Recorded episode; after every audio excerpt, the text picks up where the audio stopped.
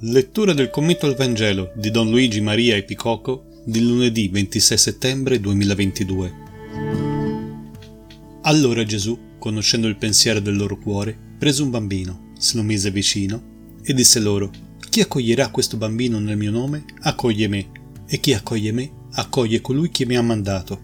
Chi infatti è il più piccolo fra tutti voi, questi è grande. L'atteggiamento di chi crede non può mai essere l'atteggiamento violento di chi vuole impossessarsi di una cosa, fosse anche della verità.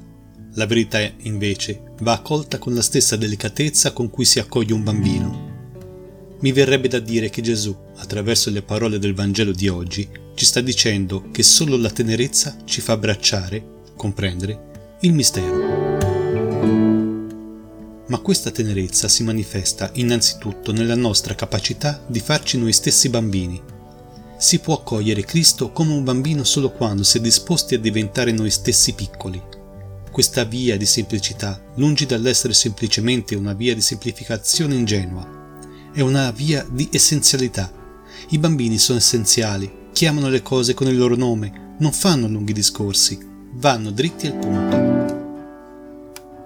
sanno piangere, sorridere, sanno bene ciò che desiderano, sanno affidarsi, sanno lasciarsi amare, si sentono di qualcuno. Ecco allora qual è il segreto che Cristo ci indica, il farsi bambini come strada che ci libera da tanti fronzoli che da adulti usiamo per sopravvivere, ma che ai fini della salvezza sono solo un ostacolo. Ma il Vangelo di oggi si conclude con una precisazione. È Giovanni che preoccupato riferisce a Gesù Maestro, abbiamo visto un tale che scacciava i demoni nel tuo nome e glielo abbiamo impedito, perché non è con noi tra i tuoi disseguaci. È sempre forte la paura di pensare che gli altri possono toglierci qualcosa che è nostro. A volte basta essere fuori dal nostro giro per essere tagliati fuori non solo dalla nostra considerazione, ma anche dalla consapevolezza che Dio ama tutti, anche quelli che da Lui sembrano molto lontani.